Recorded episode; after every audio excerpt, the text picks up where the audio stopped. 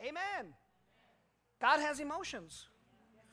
He gets emotional when his children bring offerings the way he likes it. Glory to God. Amen. So here we see that this offering, these burnt offerings, and I want you to really spend some time in this this week. Read chapter 1, read chapter 2, get a, get a grasp of what he's talking about. Chapter 1 is all about burnt offerings. I want you to notice this. Verse 3. Mm, again, verse 2 says, Speak unto the children of Israel and say unto them, If any man of you bring an offering. How many were supposed to bring an offering? All. And we saw that when we read um, in Exodus today during the offering, that they were all to bring an offering, both what? Man and woman. All were to bring an offering. So does that leave anybody out? No. But you say, well, not everyone can afford an offering. Says who? You got something you can give. I remember Bishop Butler talking about how he'd be in a service and he would refuse to not bring an offering. He'd put pencils in the offering. I got a watch up there in the safe today. Somebody put an offering of a watch inside because now they, they don't have a watch on their wrist anymore. Why? Because they gave it to God. Why'd they give it to God? Because they wanted to bless Him. They wanted to give God something that would cost them something. Because they realized that God has given everything and it cost Him something. It cost Him something to give Jesus. When you give offerings, it should be a reflection of your appreciation to what He has done. Chapter 2 talks about meat offerings. Go to chapter 2. But you should cross out the word meat, M E A T, because meat gives you the wrong idea. You think of meat, you think of beef or lamb. It's not meat. Meat there is talking about food, a food offering. And specifically, it's talking about wheat flour, crushed wheat flour. And they would take this crushed wheat flour and they would bring it and they'd put olive oil on it. Well, we, we use butter today, they used olive oil. And so they'd put olive oil on it, then they'd put frankincense on it. Frankincense, do you know what happens to it when you burn it? it smells really good. So they would take a portion of that meat offering and they'd give it to the Levites because God said that part belongs to the Levites, just a portion. And it was part of the wheat, part of the flour, and all the frankincense. It would go to the, to the priest and now the priest and the believer would work together to offer up that offering to God. Because the priest was the one who had to take the wood and burn the wood and then take the offering and put it on the wood. The believer couldn't do that. But the, the priest could not offer the offering without the believer because the believer had to bring the offering. Are y'all getting this?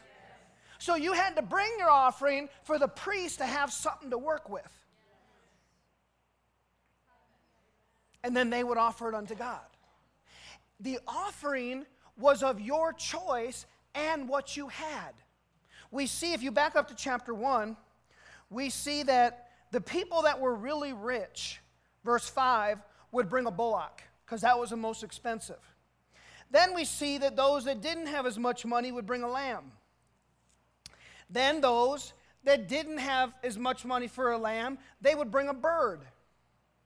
And every one of these would be received of the priest, and then the priest would take it and offer it the way God commanded it. But everyone had to bring an offering for sin. Everyone. Everyone had to bring an offering for sin. What does it mean when you bring an offering for sin? It means that you understand that you must have a Savior. And without a Savior, you will die in your sins. Well, do we offer a sacrifice today for sin? No. I'm, I'm, a little bit ahead of myself. Let me back up for just a minute. Chapter 1 of Leviticus is about bringing the offering for sin. Chapter 2 of Leviticus is about bringing the meat offering, which is a food offering. The food offering is not for sin. But the food offering is a reflection or a manifestation of your thankfulness for the animal offering for sin. Did you get that? The offering, which is food, is a thanksgiving offering for the blood offering for sin. We don't offer the blood sacrifice for sin today, but we offer the meat offering. What's the meat offering? It's your thanksgiving to God for his unspeakable gift. See, the people who will end up perishing in their sins are the ones who forget that they were once purged by the blood of Jesus. Because it's only that blood that will cause the forgiveness of sins. When you give thanks to God, you're activating your faith in that blood of Jesus. And if you bring an offering in thanksgiving for what he has done, you're not doing it to try to purchase your redemption of sin. You're doing it to give thanks. Woo! Hallelujah! Do you see that? So your offering is connected to your thankfulness. Little offering, little thanks. Think about it now. Think about it now. You see in the book of Acts, they brought everything to the apostles' feet. They brought everything. They didn't bring no little offerings. Whoo, it's quiet in here. Glory to God. Are you all seeing this? Go to Hebrews 13. We're about fixing to close. Hebrews 13. Are you getting anything out of this today? We got two more scriptures to go to after this one. Hebrews 13, verse 8. Jesus Christ, are you there? Hebrews 13, verse 8. We're going to read down to verse 16. Jesus Christ, the same yesterday and today and forever. Be not carried about with divers and strange doctrines.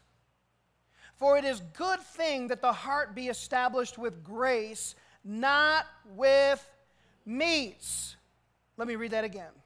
It's good that the heart be established with grace, not with meat. What is meats? It means works. He's talking about doing things to try to earn or gain something. When you give thanks to God and you worship Him with an offering, it's not to get something, it's to show and re- release a token of your gratefulness and your gratitude to God for what He has done. That's why we should get excited about being able to bring an offering to God. Amen. To God. To God. An offering to God. It's not to a bucket. It's not to a church. It's not to a charity. It's not to a man. To God. And remember, he says, let everything you do be an offering to him. Hallelujah.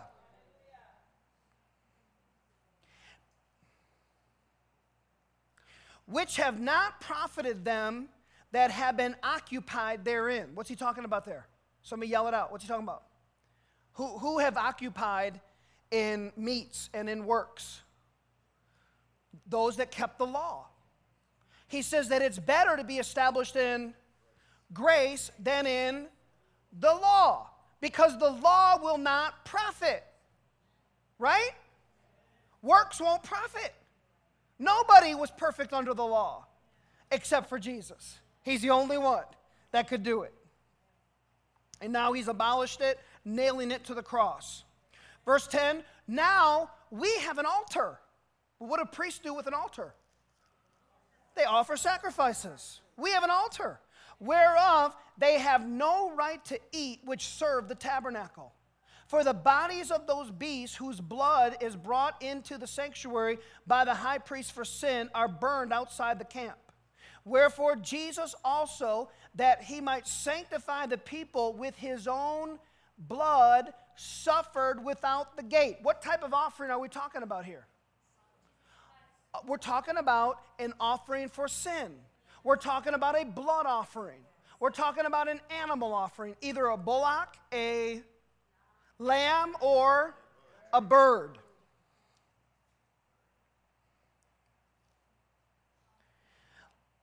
Verse 12, wherefore Jesus also, that he might sanctify the people with his own blood, suffered outside the gate. Let us go forth, therefore, unto him outside the camp, bearing his reproach. For here we have no continuing city. In other words, we are not continuing here on the earth. Our heaven isn't home. We have a holy city, the New Jerusalem, that we're looking for. But we seek one to come. That's the holy city, the heavenly Jerusalem. Verse 15 By him, by who? By Jesus, therefore, let us offer the sacrifice of praise to God continually. That is what? The fruit of lips giving thanks to his name. But to do good and communicate, forget not, with such sacrifice, God is well pleased. So, your sacrifice of praise and thanksgiving out of your mouth is your meat offering. Your, your food offering is that of thanksgiving to God. And what are you thanking Him for? The blood offering. And when you do and you put your faith in that blood offering, now your righteousness begins to come forth. Because your righteousness is not in your works, in the law, or anything you can do, it's in what He's already done. You're giving Him thanks for His gift, thanks for His blood. Glory to God. And you're bringing it to the Lord. Now let's go to Luke 7 and we'll try to close here. Luke 7.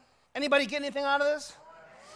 Hallelujah. Now you're going to need to spend some time in this. You're going to need to meditate this. You're going to have to renew your mind in this. Because again, we have missed it in the body of Christ regarding our offerings. And so many times we've just calculated 10% and write a check and drop it in the bucket. But it's from our head, it becomes works. It's good that the heart be established in grace, not in meats. That you be established in grace, not in works. Not in the, becoming a robot, becoming a mechanic. God gets no pleasure in that. He gets pleasure when you when you give that offering from gratitude in your heart. You're thankful to God that you're on your way to heaven. You're thankful to God that you've been redeemed from hell. You're thankful to God that He is your helper. You're thankful to God that He lives inside you. You're thankful to God He's made you a king and a priest. Glory to God. So your offering is not paying for something, it's not fulfilling an obligation. It's saying, Father, thank you for what you have done. Thank you. And then he sees it, and the fire comes. Whoosh, and it burns it and an odor goes up to the, to the throne of God. And God smells. Oh, that's acceptable. That's well pleasing.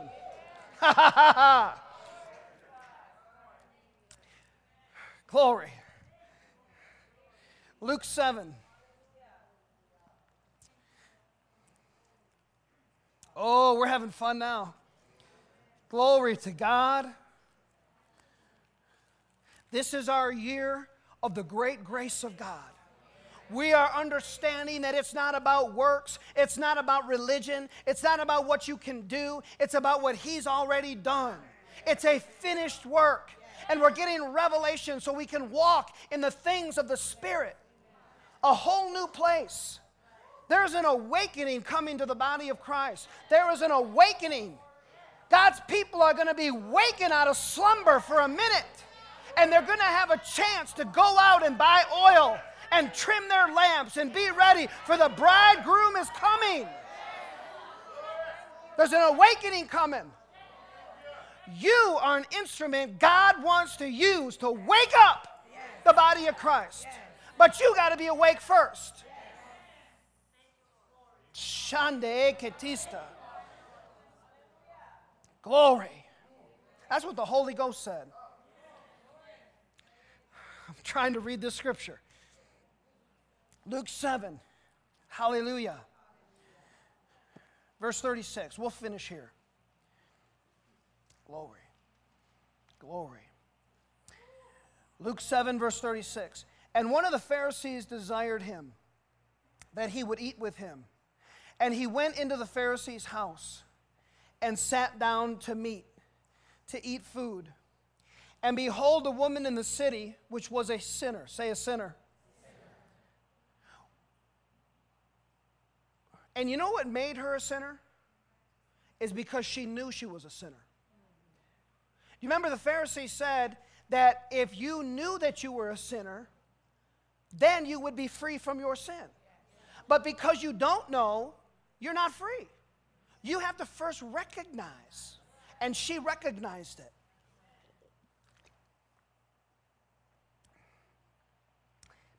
And she knew that Jesus sat at meat or sat at, at a dinner table in the Pharisee's house, brought an alabaster box of ointment, and stood at his feet behind him, crying.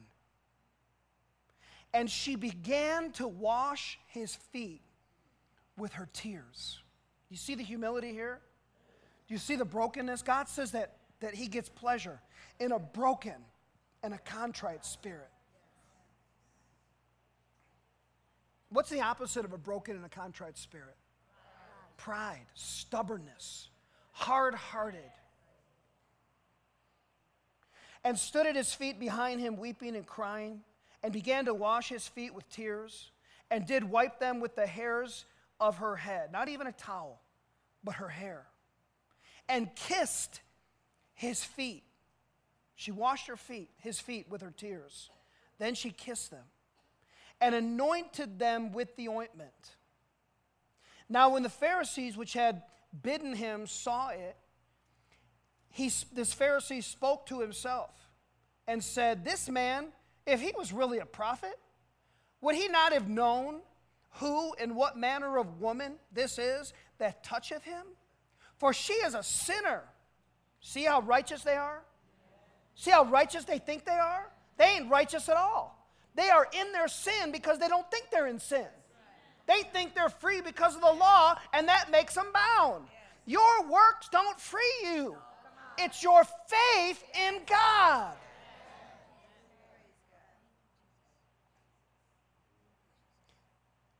And Jesus answering. Now, notice, what is he answering? He's answering the man's thoughts and using it to teach. And he says, Jesus answering said unto him, Simon, I have somewhat to say unto thee. And he said, Master, say on. There was a certain creditor which had two debtors. The one owned 500 pence, and the other 50. And when they had nothing to pay, how much did they have? See, you and I do not have anything to buy our redemption.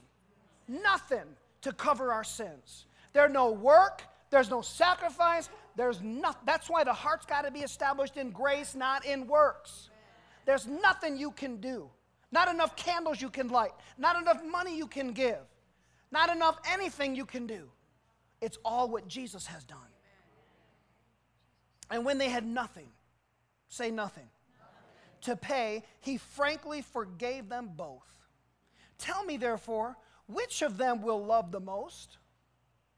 Think about it. Don't read on yet. Who's going to love the most? The one who had more forgiven. Now, if they both had nothing to pay, they couldn't pay it, period. What really becomes more? Only the one who recognizes the value of the Redeemer. I mean, if you have, if you owe 50 and you owe 500, but neither of you can pay, you're both in the exact same condition because you got nothing to pay, period. You'll never be able to pay it. You don't have it. Who is going to love more? The one who realizes how valuable the price of that debt cancellation is. We, our sins have been canceled. But someone is going to realize more how much it's been canceled. And the person who realizes it more is the one who's going to love the most. But the truth is, not one was forgiven more than the other.